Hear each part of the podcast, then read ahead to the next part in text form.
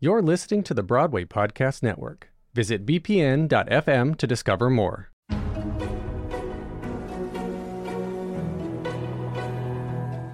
You're listening to Smashed from The Ensemblist, the only podcast that shows you Broadway from the inside out. I'm Mo Brady. And I'm Aaron Albano.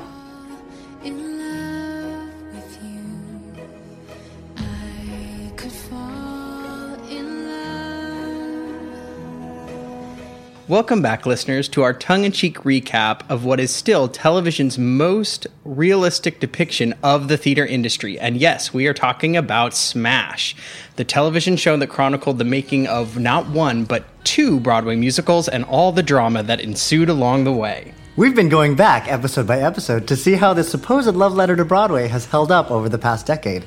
In each episode, we're looking to find the answers to these three questions Did it represent Broadway then? Does it represent Broadway now? And is this any good? so let's dive in and talk about episode 9 of season 2 The Parents. Aaron, give us the stats. The Parents premiered on April 2nd, 2013, so happy belated April Fools. That's what I've always thought, what I've thought about this episode. Um, it was written by Jordan Nardino and directed by Tricia Brock, both new to the Smash family.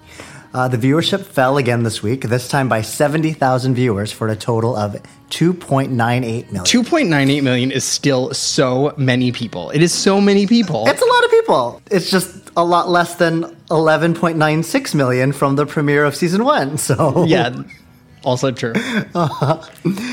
we had only three featured songs this week, but they were all originals. From Hit List, we had Katharine McPhee's rendition of Broadway Here I Come, and another Andrew McMahon original entitled Reach for Me, sung and swung by Krysta Rodriguez. From Bombshell, Marc Shaiman and Scott Wittman delivered the mother and daughter duet called Hang the Moon, performed by Megan Hilty and Bernadette Peters. And what happened in The Parents, Mo? The role of Marilyn's mother Gladys has finally been cast, and rather than going with Patti LuPone, Eileen and Tom have gone with someone a little closer to home Ivy's mother. The Broadway star, Leigh Conroy, is stepping out of retirement to play the role only she could play. but Ivy can only feign excitement about the casting, as her relationship with Leigh is filled with competition. Karen's dad is also in town on business, but it means he can stop by hit list rehearsal and attend the theater's gala that evening. Since the gala is Hitlist's introduction to the board members and theater patrons, Scott Nichols wants to add the Divas number to the gala performance to give it some punch. In Bombshell rehearsal, Ivy and Leigh are dealing with the tension by being nice to each other. Too nice, in fact, that they aren't playing any of the stakes of the book scenes. That is, until they begin to tell disparaging stories about each other in front of the entire company. Goodness. But in performing a heartfelt ballad called Hang the Moon, both pairs of Gladys and Marilyn, as well as Leigh and Ivy, seem to feel empathy for one another. The song makes Marilyn, Ivy, and Julia all cry. At the Manhattan Theater Workshop's gala, Karen's rendition of Broadway Here I Come goes well, but it's Anna's gravity defying performance of Reach for Me on Silks that brings the house down. And when the arts editor of the New York Times commends Anna's performance, Scott Nichols wants to make her character bigger. And who does he ask to help to work as dramaturg to make it happen but bombshell writer Julia? Because she's not busy. She's not busy at all. And while Karen's dad isn't initially behind her leaving Bombshell, after her gala performance, he can see why she would both make the jump to hit list and be interested in Jimmy. But Jimmy is having his own problems, including stealing from the gala's coach check to pay off a drug dealer. I'm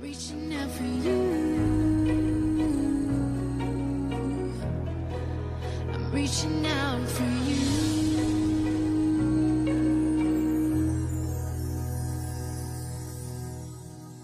It's lunchtime at Tim Hortons, and we're serving up a special deal just for you. Our new $5.99 lunch deal includes your choice of any lunch sandwich and a side of crunchy kettle chips. Because what's lunch without a little crunch? And the sandwich choice is all yours, like a ham and Swiss, Chipotle chicken wrap, BLT, and more, made to order just the way you like it. Tim Hortons' new lunch deal. Simple, delicious, and just $5.99. Now that's a good deal. Only at your neighborhood Tim's. U.S. only. Price and participation vary. Terms apply. How'd you like this episode, Mo? I did not like this episode. I thought this episode was just blah. It Like if we were great. gonna I, I'm there with you. I mean, even from the get, I was like, oh, what are we doing? Well, even even the show doesn't seem that interested. It's like we're finally delving into Anna's story, and I am a Krysta Rodriguez stan. I love Krysta. I think she can is an incredible performer in so many ways, and yet. Like somehow, like making the focus on Anna, I was like, "Oh, well, this isn't really the story we're telling. I guess we're I mean, and Bernadette Peters was here too, and yet I couldn't invest because maybe because I was so like disgusted by Leigh Conroy at that point. she's not a very likable character for sure." Oh, uh, especially since we've had such a journey with Ivy and getting on board with her and how far she's come. That the reintroduction of Leigh Conroy just made me sad for Ivy. I think what you're getting at is that the ancillary characters were sort of the leads of this episode, so it felt like superfluous to the trajectory of Smash because the main characters of this episode were Dylan Baker as Karen's dad, who is a great actor. Yes. Very, very wonderful performer. Absolutely. Anna and Leigh Conroy, right? Those were like kind of the three big characters of this episode. And we were like, well, And maybe it's also because you've been saying forever that like Smash can't trust the drama of the show itself and has to rely on or wants to rely on the drama of outside stuff. But the fact that the show is called The Parents, like talk about drama that has nothing to do with the shows at all. Mm-hmm.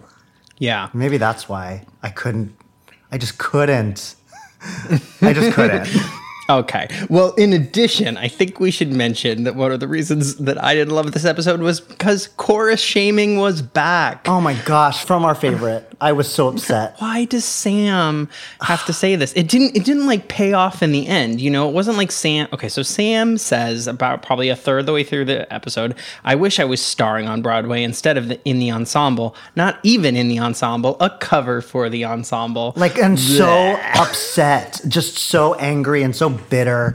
I mean and i get be be bitter at your ex-boyfriend for for like dangling a carrot in front of your face but to then say that like we just had like a speech from him one of his last appearances on smash in, in season one where he's like this is what i love to do. This is what i want right. to do. This is my, performing is my passion. One of the best yeah. episodes. and then we get here where no one's safe. Not even sam Not even Sam I from was the just so chorus upset. shaming. And is so he's swinging the show now? I thought the swings were cast. What happened? I don't think he's in the show. I think he's like So he, I'm pretty sure he Walking- is because he's chilling in the re- rehearsal space.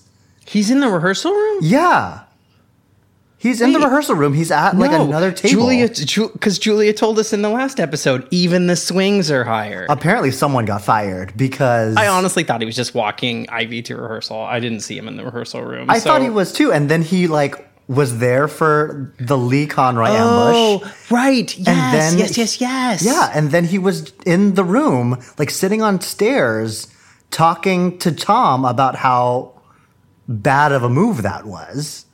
Oh, you're so right. I was wrong. Yeah, he's swinging the, sh- and then he, and then when they're running one of the numbers, Sam is like sitting at the swing table with apparently the other swing that's in the show. Can we talk about how it doesn't feel like we're in production for anything? Yeah, let's talk about that. It is the week before tech. It's the week before tech for a Broadway musical, a new Broadway musical. Yeah, I had so many questions when Julia dropped that bomb. I was like, okay, if this is the week before tech, Right. So, um, take us back, Aaron, to your illustrious Broadway career before theater stopped happening. what is typically happening in a Broadway rehearsal process the week before tech? well, the week before tech, I would say we're putting the show together at that point. Like we're running the show every day. We're just so we could get like the stamina to get it in and everybody can see the entire like all of the different departments of the production to see the show on its feet, to see what wigs needs to do and what costumes needs to handle and lighting needs to focus on. And so they're getting to watch runs of the show to see what they have to prepare for for the next step, which is tech. Right. And I the another thing that I think about is like press previews. Like the the idea that like this is the time where you come and you bring in Playbill and Broadway World and they all bring in their cameras and you do like three numbers for them. Oh, for sure. And you and you're like, "Hey everybody, the show's going to happen." The, the, get a glimpse of what it's going to look like, right? Oh, yeah. You're not you're not casting leading roles. Yeah, we were not casting a leading lady and a swing. Or if we were, wouldn't that have been great drama to know about? Wouldn't that have been the drama of Smash? Was the fact that we don't have uh, one of our leading ladies and we still need to hire a swing? Like that could have been the drama of the show, not Yeah. you know parental drama. Well, and plus, I'm just like, if we're focused on this new mom scene that now we get to watch, what's the rest of the ensemble doing? Just like sitting in the back watching the show? Yeah, the fact that okay, I I think of musicals typically having like three rehearsal rooms Uh-huh. basically there's like a main rehearsal room where everything but gets put together and then there's like another room that's probably almost as big but that could be like a room for choreography brush up or for table work sort of like the secondary staging room and then and then a music room Yeah. that's primarily for like s- sitting around um, maybe some smaller table work And maybe sessions, some right like through- some some fittings because they need to do some fittings or some shoe some shoe fittings or whatever. But but my favorite thing is because I've been thinking about this since Derek signed those contracts to l- let them use his choreography. I was like, that was a while ago. And if Derek's not in the room anymore because he's du- he's busy with Hit List, is anyone maintaining the choreography of the show? In which case, shouldn't like if the ensemble isn't being used, shouldn't they be in another room like running the numbers? Especially if we have a new swing that needs to learn the numbers. Oh yeah, for sure. Like the ensemble would never they would never let the ensemble just like sit there and twiddle their thumbs and like Bobby and Jessica watch the whole thing. They would be working you to the bone. Especially They'd this late like, in the game, especially the week before tech. I'm like, what are you doing? It's it's ins- yeah, and so that's where I was just like, I don't, I don't know what's happening. So speaking of lack of drama in the right places, let's talk about Ivy and Leigh as Marilyn and Gladys. Okay, What did you think about the ambush of Ivy Lynn? that was so rude. That was so rude. I mean, maybe some of it's Ivy's fault for not answering, but Oh right, she's like missed all of these phone calls from her mom. from her she's, mother. Like, purpose- yeah. But hey, when when I when Ivy and Sam dropped that Leigh didn't even come to the opening of Liaisons, oof. I was already not on board with Leigh Conroy. No, that seems so rough. That's like, ugly. you that is ugly. wouldn't you even like feign excitement? Yeah, there's it's hard to justify that for any reason Yeah, and other so than jealousy. Do you think that the plan from Eileen and Tom was that Leigh was going to tell her? Like, do you think the reason that they didn't tell her in advance was because Leigh was going to tell her? That to me feels like a little excusable. The idea that maybe like Eileen and Tom and Leigh had said, All right, what's the best way to go about this? Leigh, how about you talk to your daughter? Oof. I mean, if that's an excuse, I can excuse Eileen for that. I cannot excuse Tom for that because Tom should know better. Tom, d- like, because again, at the end of the day, like, because what Tom was worried about last episode was that he and Ivy are very close and he doesn't want to ruin that friendship. Like, so he should know, and he does at the end at the end of last episode that like this is going to be a thing. Oh, yeah. And then Julia's like, Have you told her yet? And he basically is like, I'm kind of scared too. so it's so I don't excuse I don't excuse Tom. Tom Tom should have told her. Tom should have told her.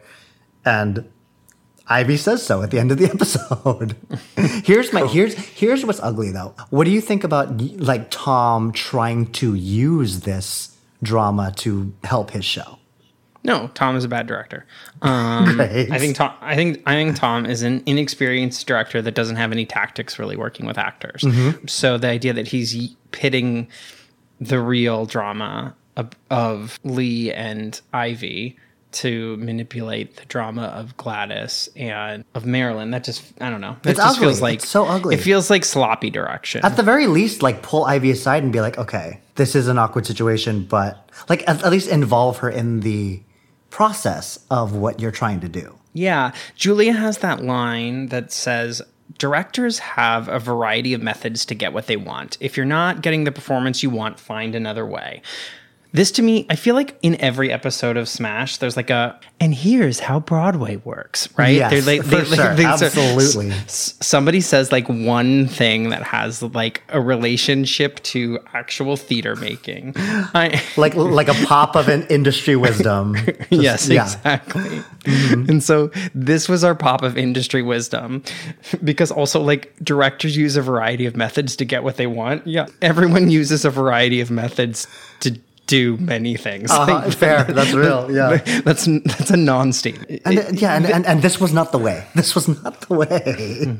All right, let's let's shift let's shift and let's talk about Reach for me. Oh, okay. Another hit from Something Corporate. How'd you like this song? I did not like this song. You did I not don't like this like song? this song. Okay. No. I didn't hate the song. I like. I mean, as a song, I didn't mind it. So the song, the song, I guess is fine. It's a downer, right? Like it sort of is like it didn't it didn't go anywhere for me. No. which is weird because it was also an aerial number, so it obviously went somewhere I mean, theoretically. theoretically. Uh-huh. The fact that this number was added to the gala the morning of is that how galas are put together? Like definitely sure, like absolutely, Yeah. like oh oh dang, we're gonna add a number to the gala. Why not? Not an aerial number. not a number you have to block that morning. You do pre-existing songs.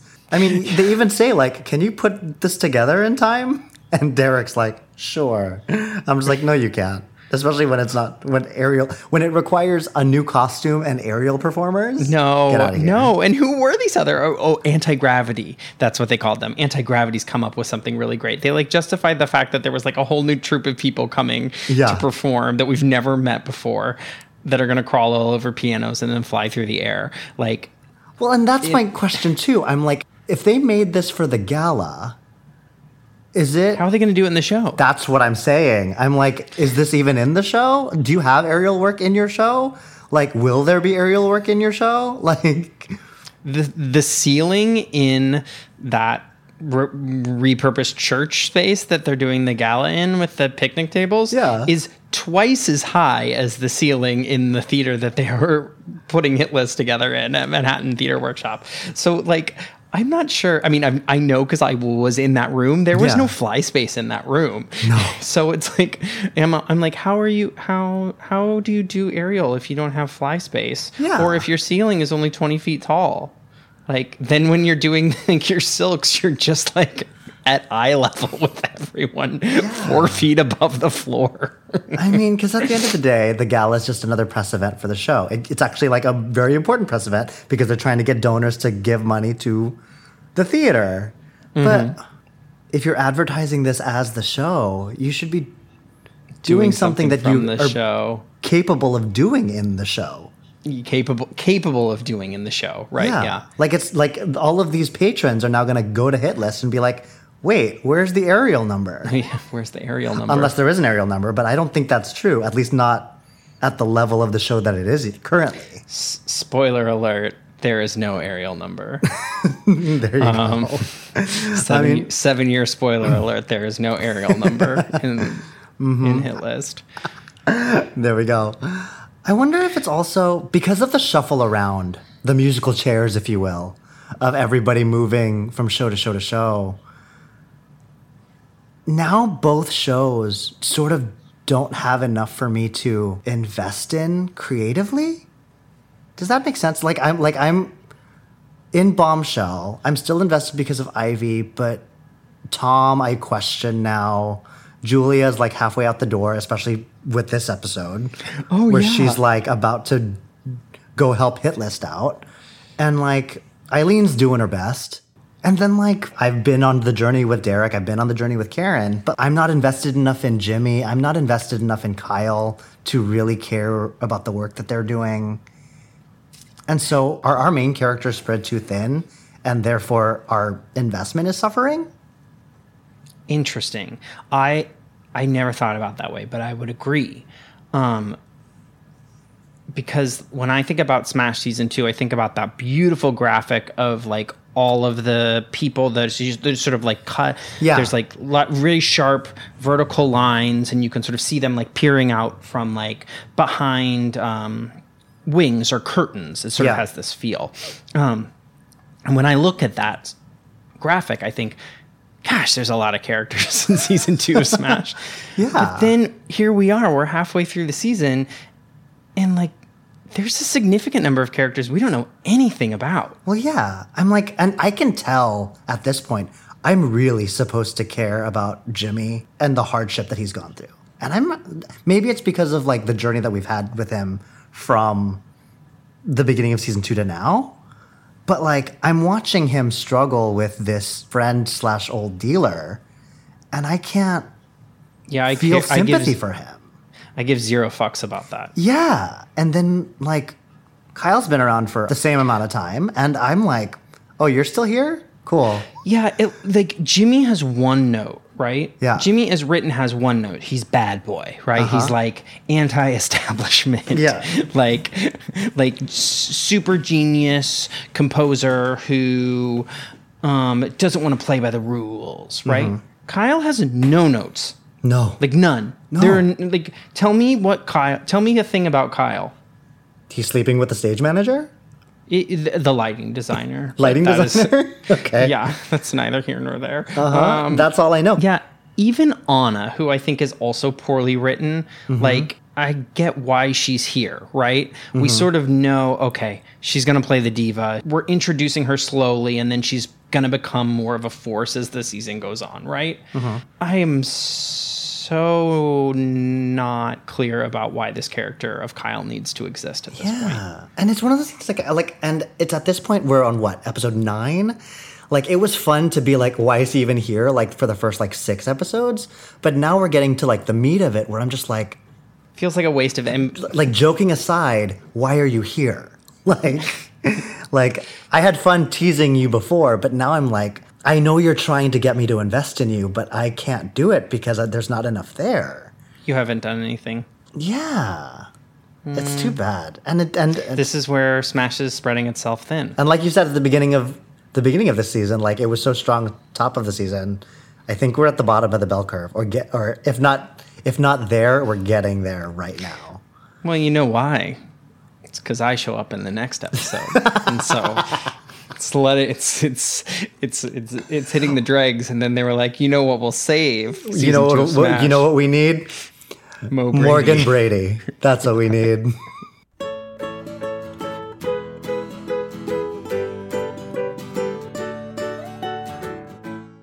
to keep up to date with next week's recap, be sure to watch season 2, episode 10 of Smash called The Surprise Party. You can find Smash episodes on either the NBC app or on NBC.com. The Ensemblist was produced today by me, Aaron Albano. and me, Mo Brady. There are two great ways you can be helping the Ensemblist right now. One is by leaving us a rating and review on Apple Podcasts, and the second is by becoming a Patreon member at patreon.com slash the Ensemblist. Please follow the Ensemblist wherever you listen to podcasts on Spotify, on Apple Podcasts, or at bpn.fm, the home of Broadway Podcast Network. You can also follow us on Instagram. Thanks for listening, guys. Until next time.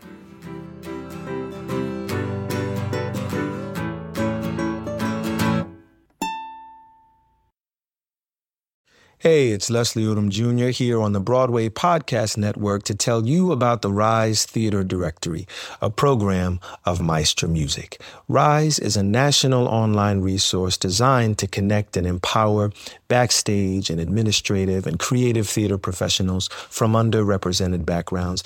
If you work or aspire to work in the theater community, this can help you find your next project. And if you hire theater professionals, search the Rise Theater Directory to find your next team. Create your profile now and get more information by visiting risetheatre.org. That's theater with an R E R I S E T H E A T R E dot org because only together we rise. At Grand Canyon University, we believe in equal opportunity, and the American dream starts with purpose. Whether your pursuit involves a bachelor's, master's, or doctoral degree, GCU's learning environments are designed for supportive networking and collaboration. With over 330 academic programs, GCU provides a path to help you fulfill your dreams. The pursuit to serve others is yours. Find your purpose at GCU. Private, Christian, affordable. Visit gcu.edu.